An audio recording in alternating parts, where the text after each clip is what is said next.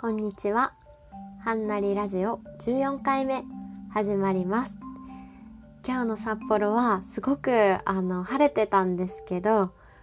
めちゃめちゃ寒くて、なんと最高気温がマイナス3度、最低気温がマイナス8度でした。なのでお昼あ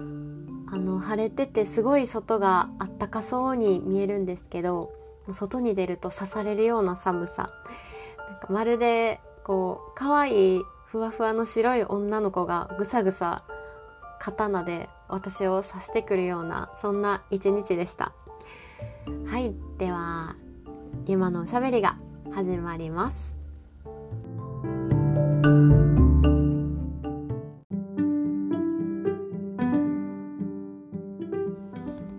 今家の中にいるんですけどもうめちゃめちゃ寒いです。で暖房をつけたらいいんですけどさっきまで暖房ついてたんですけどね。暖房の音がすんごいでかいんですよ。ガーって言って。で北海道のお家にはもう暖房を買わなくても暖房が結構マンションとかにはついてることが多くて。えっと何て言うんですかこれは。ヒーターかな？ヒーター的なものが部屋の一角にドンって置いてあってもうそこには何も置けない棚も置けないし机も置けないしなんならそれがあることによってその一辺壁の一辺にはベッドが置けないぐらい超邪魔な暖房なんですけどこいつがなかなかに優秀でお部屋を温めてくれるんですけどちょっと音がうるさいのでおしゃべりしてる間は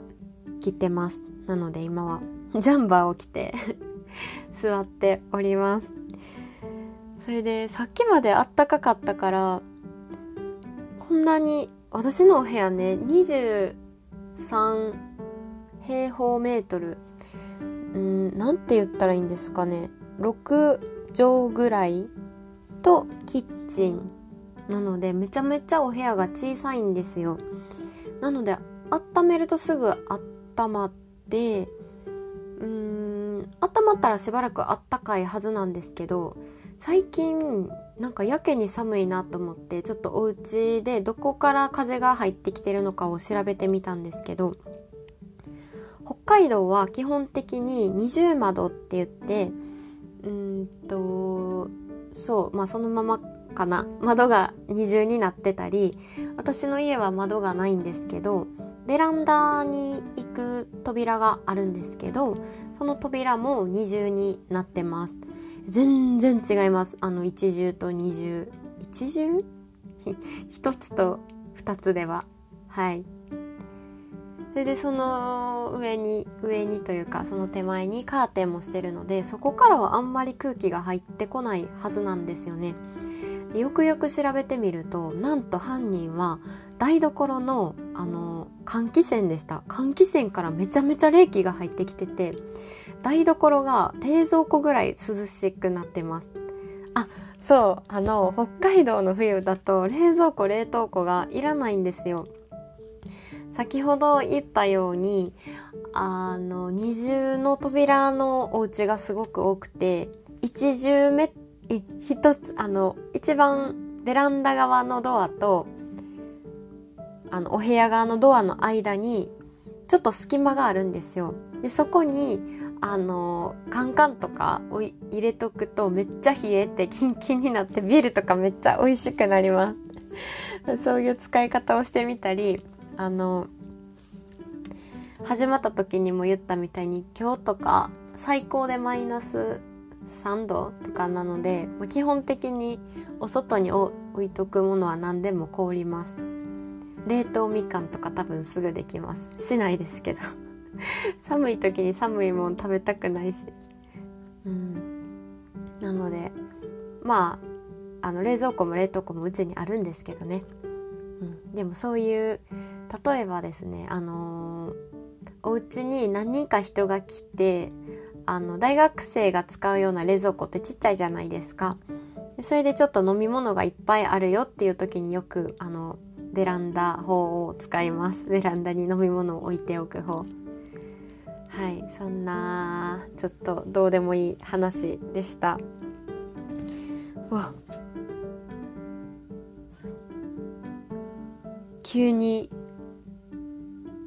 いなななんや。えっ、ー、と印刷機？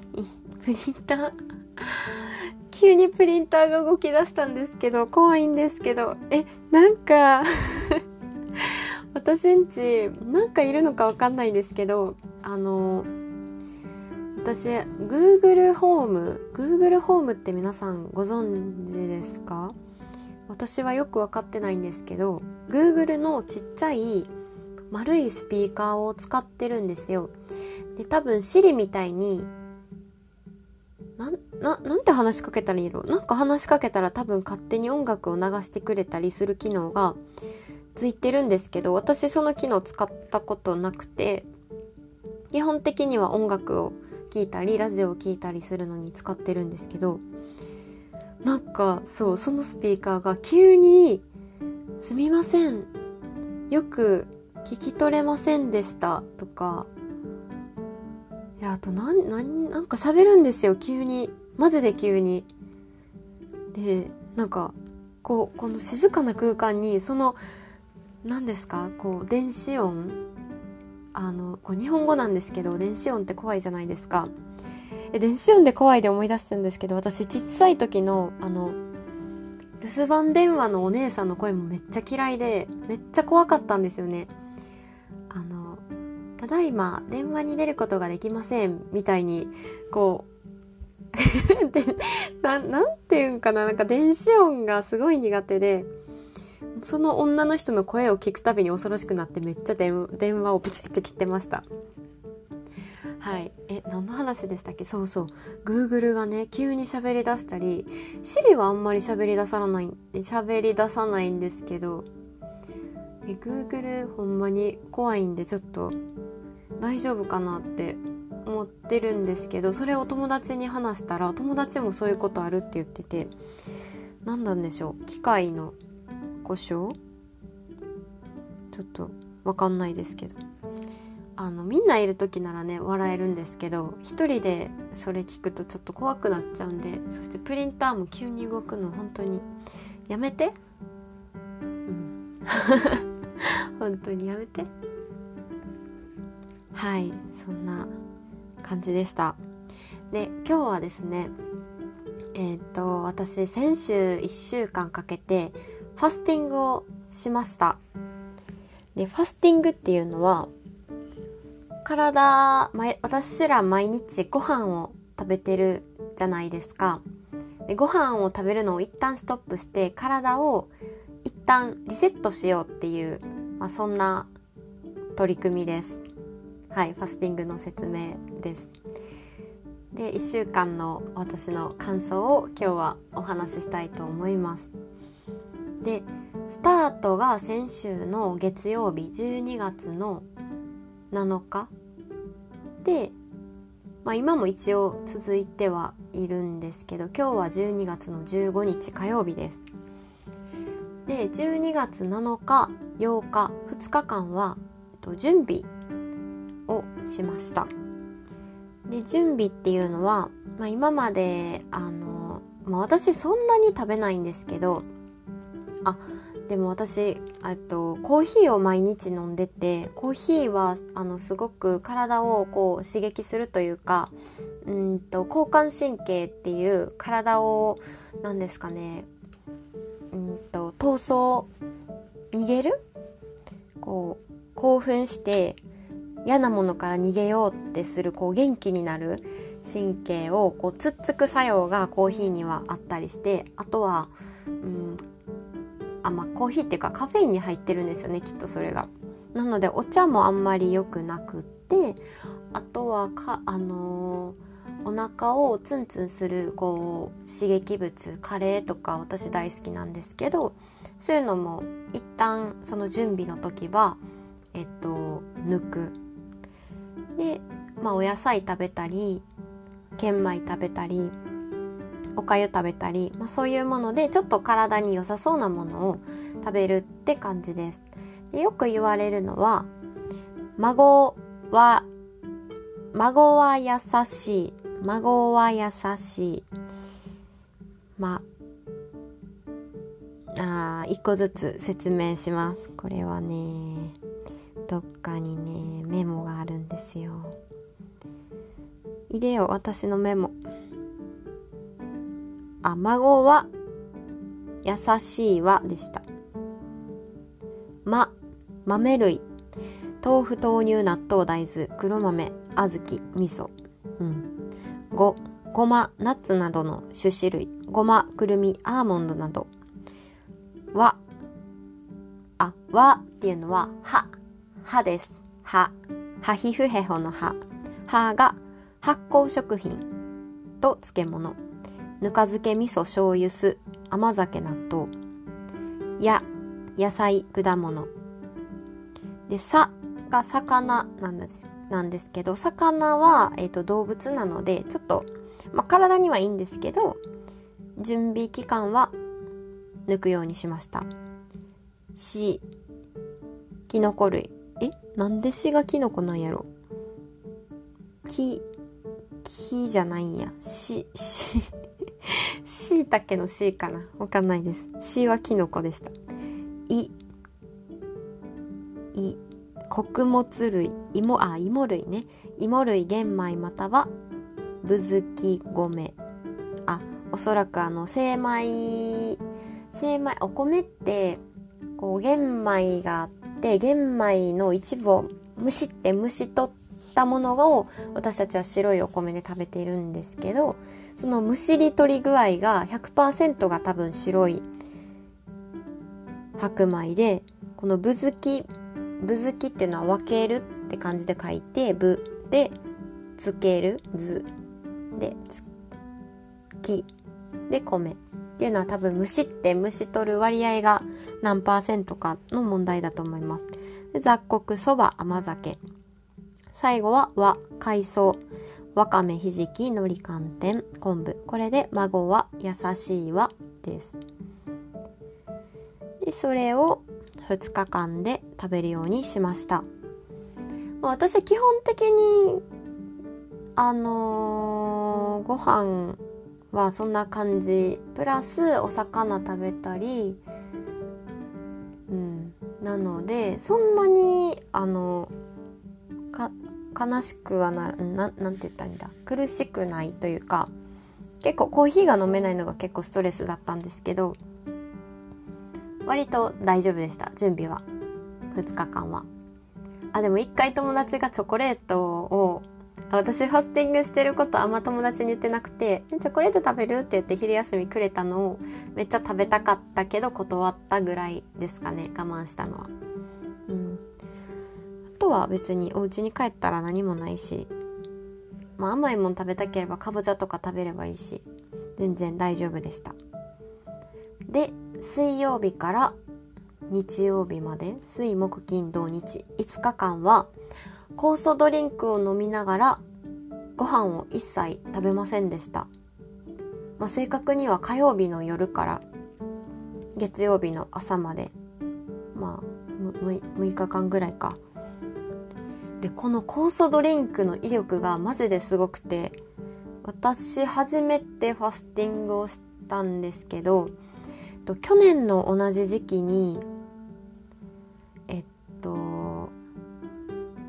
はなんだ？脂質と糖質をほぼ完全にカットしてうんタンパク質まあタンパク質だけで生きてたというと嘘になるんですけどもうほぼはい糖質と脂質を最低限にするっていうダイエットを去年の12月にしたんですけどいやそれは結構私めちゃくちゃ辛くてもう終わるのがすんごい待ち遠しくて終わった瞬間にめちゃめちゃしかも終わったタイミングがちょうどクリスマス前で で終わってすぐクリスマスケーキを食べちゃったっていうですぐリバウンドするっていうあの反省すべき経験を持ってるんですけど今回はそんなに終わるのが待ち遠しくなかったというかいやこれもうちょっとできるなっていうぐらいで日曜日を迎えました。で昨日に初めてご飯を食べたんですけど昨日も全然あのダメならダメでいいやみたいな感じででもあの酵素ドリンクとっても高いのであのあの決めた以外は飲まないようにしようと思って昨日でファスティングを終えました。でファスティングしている時の一日の過ごし方はとまずはえっ、とその酵素ドリンクっていうのがうんまあいろいろネットで調べたら出てくるんですけど私は定価1万円ぐらいの一応いろいろ調べてちゃんとしてそうなやつを選びました。いっぱいあるのであのー、ちょっと分かんなくって。であの本当はプロの人に聞いてプロの人と一緒にやらないといけないんですよ。ファスティングは。断食するので体を傷つけることになるので。で一緒にやろうと思ってたプロの方がいたんですけどちょっと私が12月バイトができなくなってしまったのでコロナの関係で。あのその人にお支払いするお金がなかったんですよ私になのでちょっと自分なりに一回やってみようと思ってまたお金ができたら その人に頼んでやってみようと思います。まあ、若いし寝てるし大丈夫やろうということであの一人でチャレンジしてみました。で1日目はまあその準備期間の栄養が残ってるので本当に何も感じずに一日あっという間に、まあ、普通に学校に行ってえっ、ー、と病院に行って患者さんを見てたら一日が終わりました。でああそうそう。朝にえっ、ー、と1リットルの水筒に 150ml の酵素ドリンクと 750ml のお水を入れてそれが1日分の私のご飯でした。で朝で昼休みで学校の夕方終わってからで夜4回いやもっと飲んだがそれを5回ぐらいに分けて飲んでました。でその他に寒かったのでお湯をあ左右か。左右をポットに入れて持って行ってて学校に。で普通のいつものあの私の相棒コントレックスちゃんを腕に抱えてなのでめっちゃ水分をとっていました。で2日目木曜日。木曜日になったらちょっと学校も疲れてくるんですよね。でちょっと気持ちがあの気持ちを自分で上げないと集中できないような状況になった時にやっぱちょっとあチョコレート食べたいみたいな思っちゃってでそれで午前中終わるじゃないですか。で昼休み教室に帰ったらみんなお昼食べてるんですよ。でその中で1人1時間を過ごさなきゃいけないんですよ。でいやどうしようしんどいなって思ってとりあえず寝てみたんですよその時。もうそしたら疲れてるのもあって一瞬で寝れてでパッて起きたらもう午後の診療に行かなきゃいけない時間であこれはいいと思って寝る作戦を金曜日も実行しました。そしたら全然寝てる間にお腹すいたは思わないので誘惑に勝てました。昼休みのね。で夜はもうすぐ帰ってうーんすぐ帰ってなんか食べ物のこと考えちゃうんですけどそれ以外に映画見るとか本読むとかしたらそっちに集中するじゃないですか。でご飯食べたいなっていう思考が一旦ストップして忘れちゃう。でまた思い出すんですけどでもまた映画にもう一回戻ると映画にまたあの意識がいってそんな感じで。そう。で私ずっとこの意識の話をしてると思うんですけど本当に酵素ドリンクのおかげでお腹が全然あ全然は嘘。すくんですけどなんかもう飢え死にしますぐらいもうギュルルルルってなったりは全然しませんでした。どっちかというと本当に食べたい食べたい食べたいっていうあの脳が勝手に暴走する感じ。それをすごくあの感じました。いやなのであのファスティングが終わっても終わってもうん終わってもそして始まる前も私が食欲だと思っていたものは実は食欲ではなかったんじゃないかとその時思いました。もう頭の暴走がすごい本当に。めっちゃインスタとかで美味しそうなお店をいっぱい調べてああ食べたいとか思っちゃうんですけどうんもうそれは完全なる頭の暴走です。体はそんなに必要ないのに、うん、そうですね。それで金曜日を迎え金曜日3日目ちょうど中日ですね。であもう中日かって思ってでもあーでもあと3日もあるのかって考えたんですけどとりあえず学校がその日で終わるっていう喜びを一日かみしめながら過ごしたら 金曜日は終わりました。で土日はもうほぼパジャマでどこにも行かずにだらだら映画を見たり本を読んだり本当に自分の好きなことばっかりしてたら一瞬で2日間が終わりもう月曜日って感じでした。なのであのまとめるとうーんとまあ人によりけりだと思うんですけども私の場合はこのご飯を食べ過ぎてしまうという行為の原因はあの頭で考ええーと、ご飯に意識を向ける時間が長すぎるなっていうのを1週間通して気づきました。でもっとうん本であったり勉強するであったり映画を見るであったりそうしたことあとはもちろん人と話すことの時間を増やしてあげることでうんと食欲を無理にあの押さえつけるのではなくて自然にその考えるゆとりをなくしてあげる。そっちの方が自分にとってあの優しいというか楽というか合ってるなっていうのをすごい思いました。あとはうんと私朝にあのご飯を作ったりあんまり夜に料理したくないんですよ。なぜなら料理したら止まらずに夜中までしちゃって睡眠時間がなくなっちゃうので基本的に朝に料理するんですけどですが料あのファスティング ファスティング中はあのドリンク作るだけなので本当に3分ぐらいで終わるんですよ。でゴミも出ない。もうびっくりしました。ゴミの燃えるゴミの日のあの袋の小ささといったらもうティッシュしか入ってない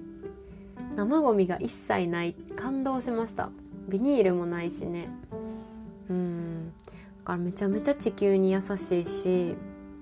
あとは私の地域はゴミ袋有料なのでお財布にも優しいしなんていいんだって 思いましたでもずっと食べないのはやっぱ無理ですね。うん。あとはあ何ですかね。5日間食べないっ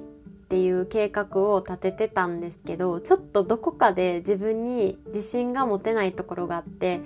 いや私はもう5日間のうち途中で我慢できなくなっちゃうんじゃないだろうかとか自分とした約束を守れないんじゃないだろうかっていうちょっと自分に対するあのななんだ、えーと、疑いを始まる前は持ってたんですけどそれをちゃんとあの達成できたことによって一つ自分にあの自分を褒められるというか自分に自信を持っているあの経験になりました。うん、あとは私は5日間ものを食べないでも生きていけるんだっていう、うん、もう地震が来ても多分 1週間ぐらい。大丈夫。さあそうそうそう。私そう水曜日水曜日スタートで水木金だから3日目か。3日目ぐらいでそのプロの人に自分の胃とか腸にある栄養が全てなくなって自分の脂肪からエネルギーを作り出すようになるよっていうのを教えていただいたんですけどもう水曜日ぐらいからあ私は今私の脂肪で生きているっていうのをはって思ってなんかちょっと嬉しくなっちゃったんですよね。いやもちろん脂肪があのなくなるのが嬉しいんですけどなんか自分の体でこうエネルギーを作って立っているでそうで前に人が歩いてるじゃないですか。でこの人が動いてるでこうエネルギーがないと無理じゃないですか。エネルギーっていうのはカロリー。でそう食べ物を燃やして私たちはこうん？な何やったっけ？なんか習ったんですけどえっ、ー、と食べ物食べてそれを燃やしてこう燃やしたらエネルギーが出るからそのエネルギーを使ってこう腕を動かしたり足を動かしたりしてそれで歩いたり喋ったり笑ったりできるじゃないですか。でパッてこう前の人が動いてるの見たらこの人はこの人の食べたもので今はこうやって動いてるんだっていうのを一人で考えちゃってなんかちょっとうーん変な子でした うわーなんか動いてる人が動いてるあ動くの当たり前なんですけど金曜日ぐらいはそんなことを思ってました。うん。そう。あそう。だからそこを深掘っていくとやっぱり私たちは食べたもののおかげで生きれるんだなっていうのをめちゃめちゃあの感じた。そんなこと分かってたんですけどもっとなんか自分に入ってきたというかその事実が。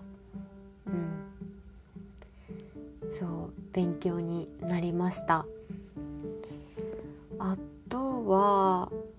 今日ん？昨日あのえー、っと断食明けで初めてのご飯をあの耳にされたこともあるかもしれません。すっきり大根っていうのをファスティング後に食べるんですよ。すっきり大根っていうのは大根を切って昆布とお水でそれを40分ぐらい煮てその汁と汁に梅干しを叩いて溶かして梅汁を作って飲んでで大根を食べてもう一回梅汁を作って大根を食べてっていうのを繰り返してその鍋の大根と汁を全部一人でその断食明けに飲むっていうやつなんですけどうんとネットであのすっきり大根って打ったらめちゃめちゃレシピが出てくるので調べてみてください。でそれをもう私めっちゃ楽しみにしてたんですよ。なぜならそのすっきり大根を食べたらお腹の中にあのずっといたうんちそれを宿便って言うんですけど宿題の宿に便うんちの便で宿便あの宿命的な感じで多分宿便って呼ばれてるんですけどそれを食べたら宿便が出るって書いてあったんですよネットに。でもうなんか嫌じゃないですか体にゴミ溜まってんのなんて。でそのゴミを一掃できると思うともうめっちゃめっちゃ楽しみであもうそれが一番の多分モチベーションになって5日間頑張れましたきっともう全ては宿便を出すためと思って頑張ってたんですけどうーんなんか宿便あそれですっきり大根出た後うんちは出たんですけどなんかネットにはうんちがめちゃめちゃ出ますって書いてあったんですよ。えでも私そんなに何ですか？なんかめっちゃあのうんちの話をして申し訳ないんですけどお食事中の方は一回切ってください。続けますうんちの話を。うーんめっちゃトイレには行ったんですけどほぼ液体というか、まあ、それまで5日間液体しか飲んでないので、まあ、液体しか出ない。うんどうだったんでしょう？でもこれが宿便でしょうかって写真撮って誰かに見せるわけにもいかないのでちょっとこれは不明なままなんですけどめちゃめちゃうんちが出るってどれぐらい出るのって思いません？めちゃめちゃってどれぐらい？何グラム？でも何グラムって言われても分かんないな。うん。なんかもう私のイメージではもうこうピラミッドができるぐらいいっぱい出るのかなって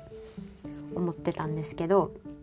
なんか私の場合は、まあ、個人によるって書いてたんですけど私の場合はなんか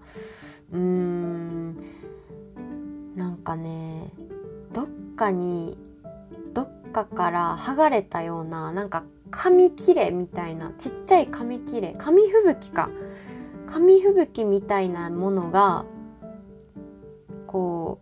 う水辺の中に混ぜてる感じ。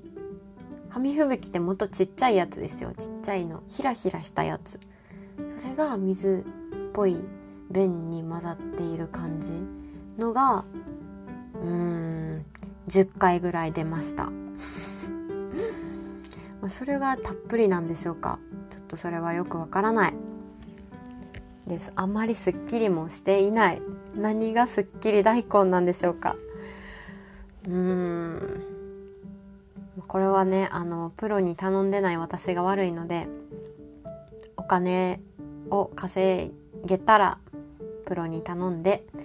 聞いてみたいと思います。はい。そんな感じで。あで月曜日昨日が回復食1日目そのすっきり大根食べて今日はなんかおかゆ食べたりあのずっと食べたかったさつまいもを食べました今日は。でお野菜あの私が好きな三重魔女さんのレシピ通りに作ったお野菜食べたりしてでおやつにもナッツが食べれてめちゃめちゃ満足ですで、まあ、今週も、あ、今週いっぱいは回復週間なのでちょっと頑張って夕食は抜く1週間にしようかなと思っております。はいそんな感じでファスティングについて語った。今日今日はそんな感じで今日のお話は終わりです。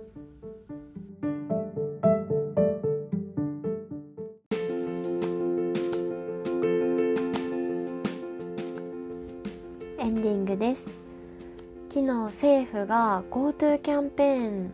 を年末の利用について12月28日から1月11日までの GoTo キャンペーンを禁止じゃないか。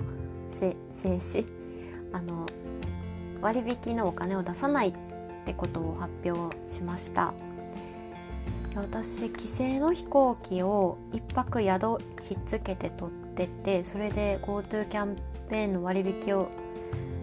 おそらく受けて飛行機を取ったんですけどそれが